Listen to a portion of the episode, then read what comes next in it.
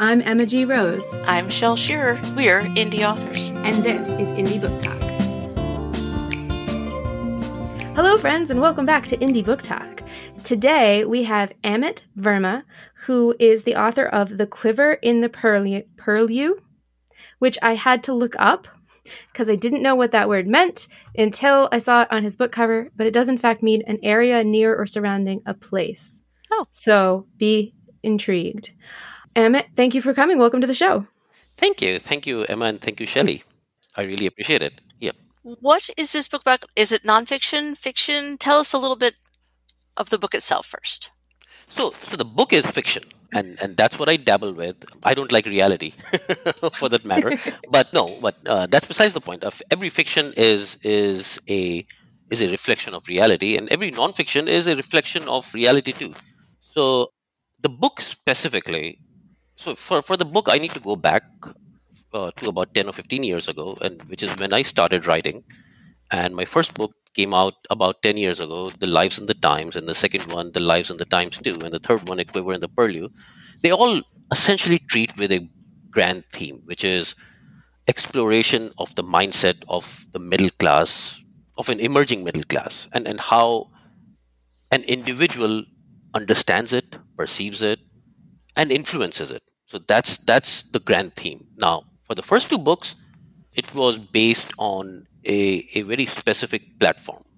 But in the third book, The Quiver and the Purlieu, I took the platform away. I, I took away national and cultural boundaries. I, I started exploring a person who, who is comfortable in many different places, you know, in, in, in Canada, in India, in New Zealand, in the United States, traveling around Africa, and, and things like that. So, how does that person how does that person view the world as as it is? And how does that person influence the world as it is? So so that's the grand theme that i've been interested in and that's that's what the book is about.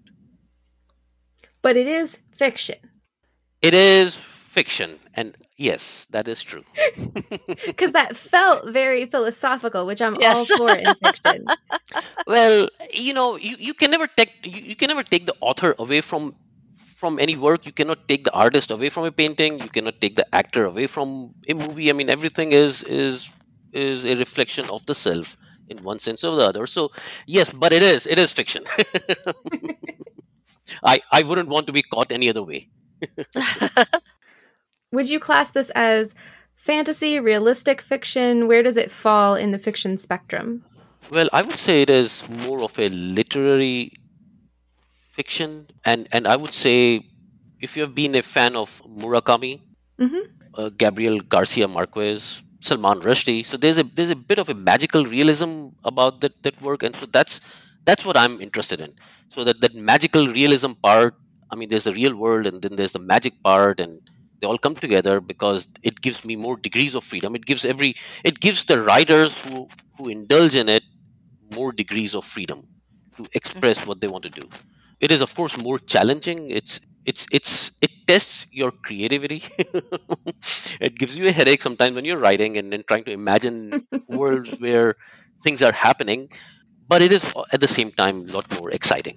Gives you as i said gives you a lot more freedom to express your ideas and your opinions and explore things that you would not normally be able to do if you treated reality as reality.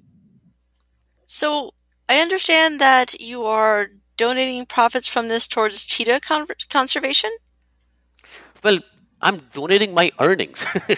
okay.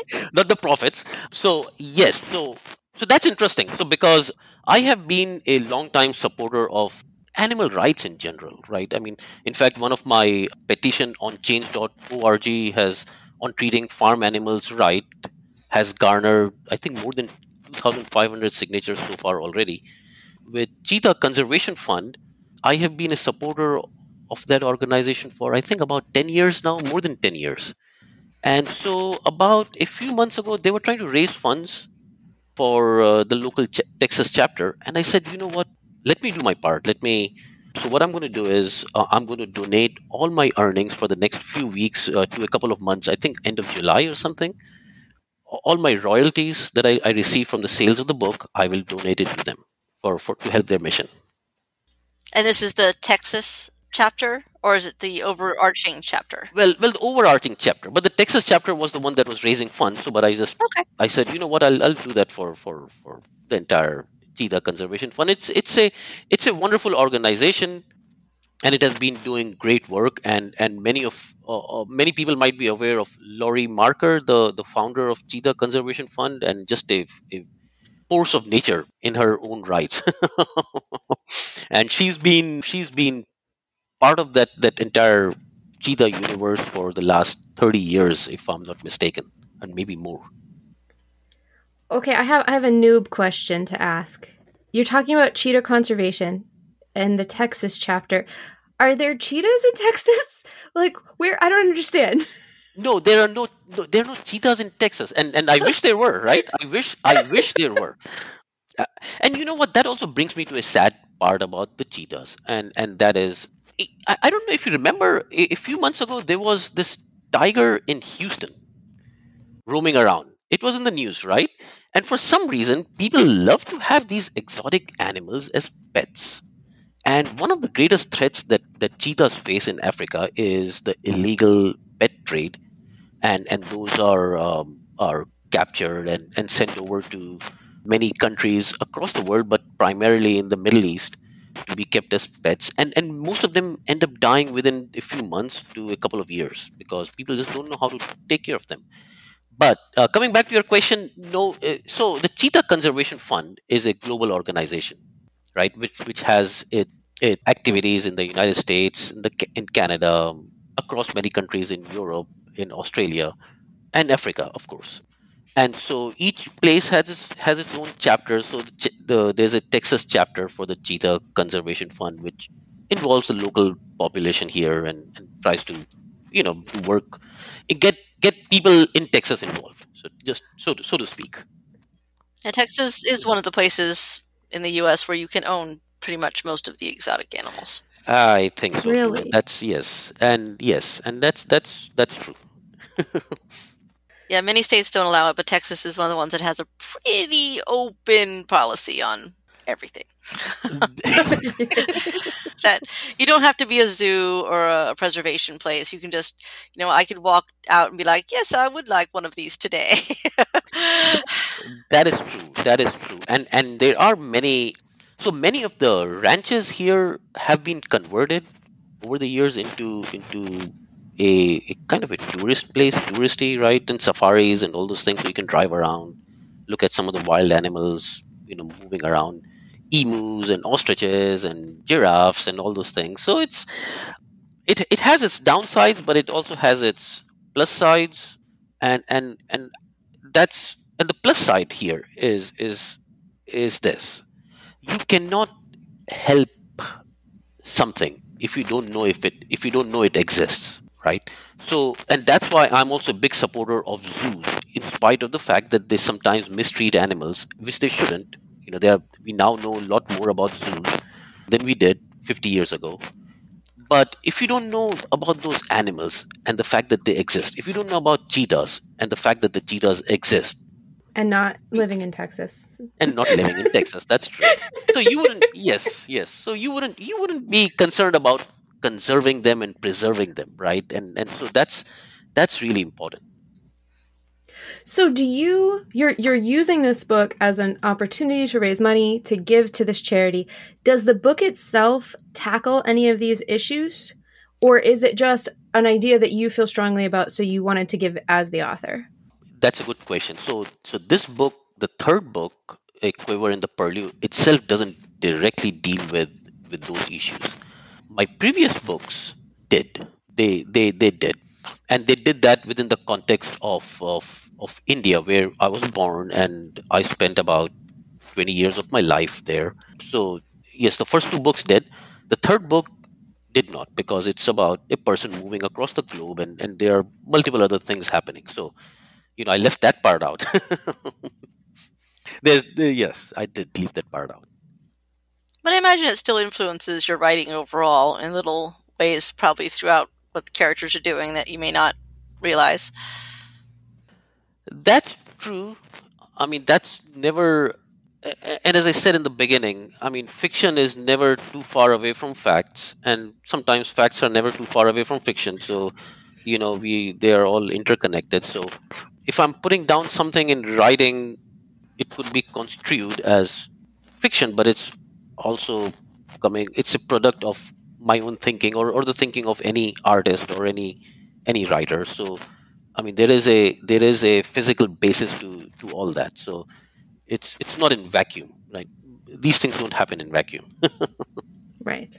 yeah Earlier, kind of right near the beginning of the interview, you, when we said, oh, you're giving your profits and you corrected us for the correct term, when you talk about how you're giving money, I think this is a really important thing for authors to know.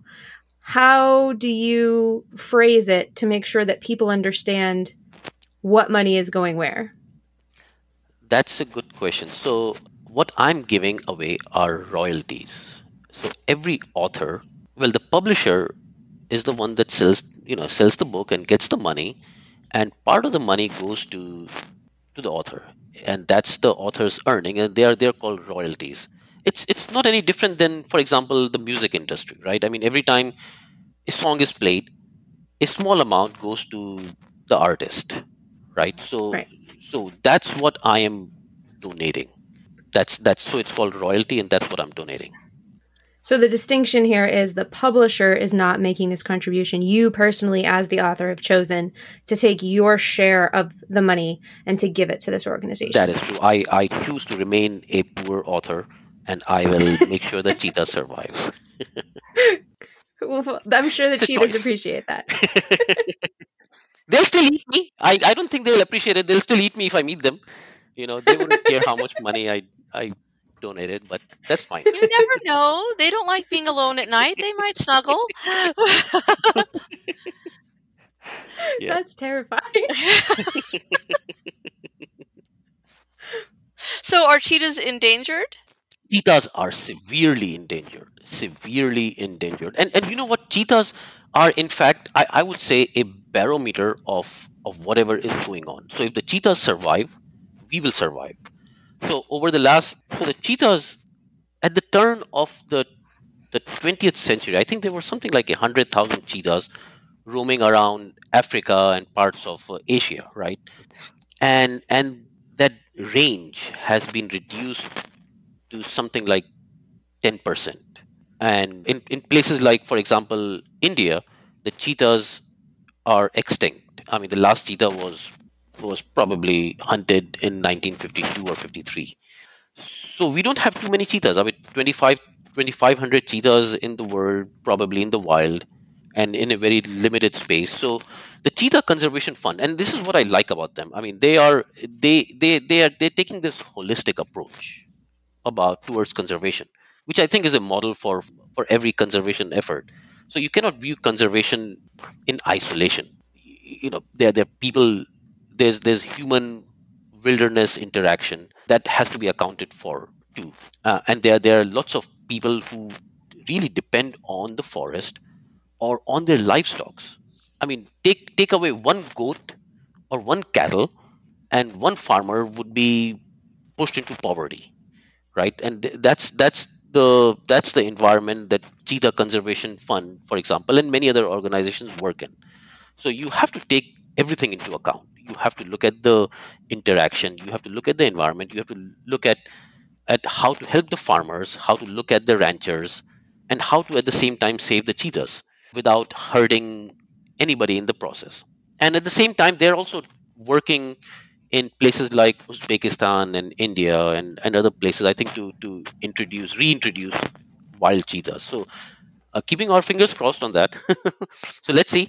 Uh, as I said, if cheetahs cheetahs are really the barometer of of where we will be in the next couple of decades or so. If they survive, we will survive. Absolutely.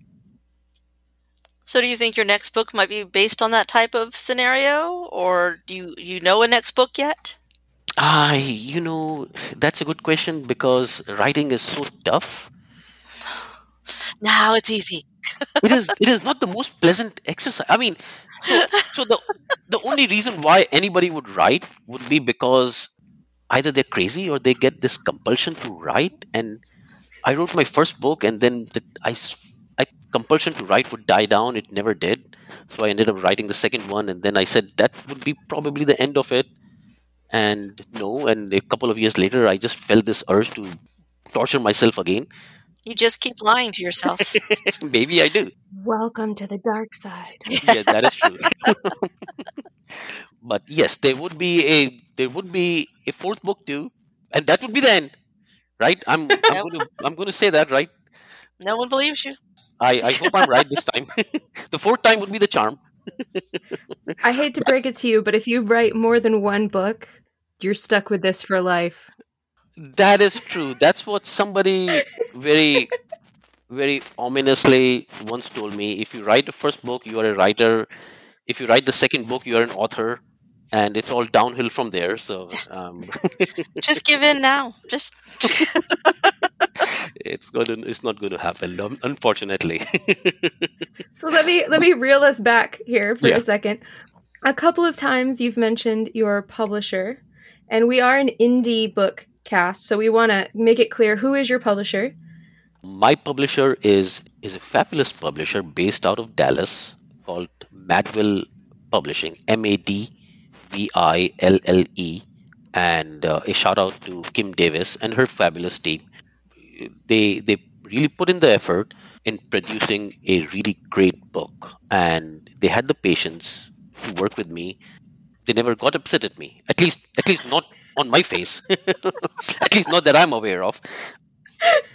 Uh, so that's i i like that. I you know. And they had the patience. I mean that's i i would give it to them. And and they really focused on quality. There are many publishers who would not focus on quality who would focus on getting a manuscript doing the you know doing the bare minimum and getting it out asap and trying to make as much money as you can. Madville publishing i can tell you is not like that. They really try to build a relationship. They really try to put the best quality out there that they can. It's a tough market and and they are doing an awesome work there And I seem to remember that we had a, another author recently from Madville, and maybe that's how you found us. That is Uh, true mike mike hilbig Yes. ah, yes Okay. yes, yes, yes. Ah, it all comes together now.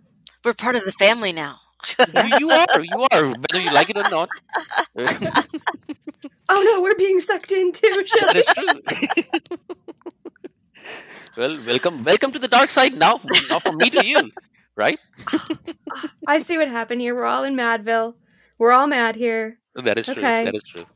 But Mike is is a great writer and a great friend. He's he has a great book out there. So if if anybody is looking for a book and they're done reading my book, I would recommend the next book that I would recommend would be theirs. The advantage of reading my book is of course that you're not only helping you're not only helping yourself read a great book, but you're also helping save the cheetahs and of course save independent book publishers. So next time your partner is like, "Do you really need another book?" Your answer is, "I need to save the cheetahs." Right. This is important. That is true. that is true. Absolutely. Just show them a picture of a cheetah on the phone. This is why I need to buy a book. Look at the baby cheetahs. Look at them. Oh, baby cheetahs are the scary ones. Oh no, they're so cute. So, so okay. Before we devolve into just looking at cheetah pictures, Darn it. which has been Shelley's plan all along, I know. Can you tell us where people can find you on the internet? Sure, they can find me on, um, of course, my website. I'm, I'm just thinking, am I, am, am I that famous on the internet?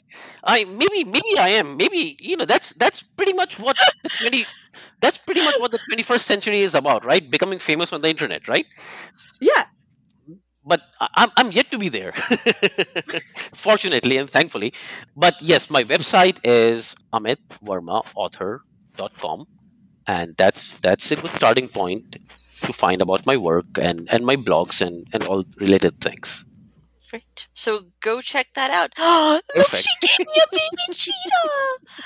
Oh, Those of you watching this, uh, can see the baby cheetah. Those who can't, I apologize for the sudden shrillness. but it is very cute, so come check it out Oh, on they are. YouTube. Yeah.